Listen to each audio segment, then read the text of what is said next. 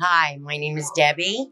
I'm here with my son, TJ, um, who transitioned almost three years ago. I find hope through meeting all these beautiful people and parents who have lost their children, and we share together our experience, our strength, our hope. This coming together has been such a wonderful, inspiring. It makes me feel so loved, and I'm so grateful. And my son no longer struggles.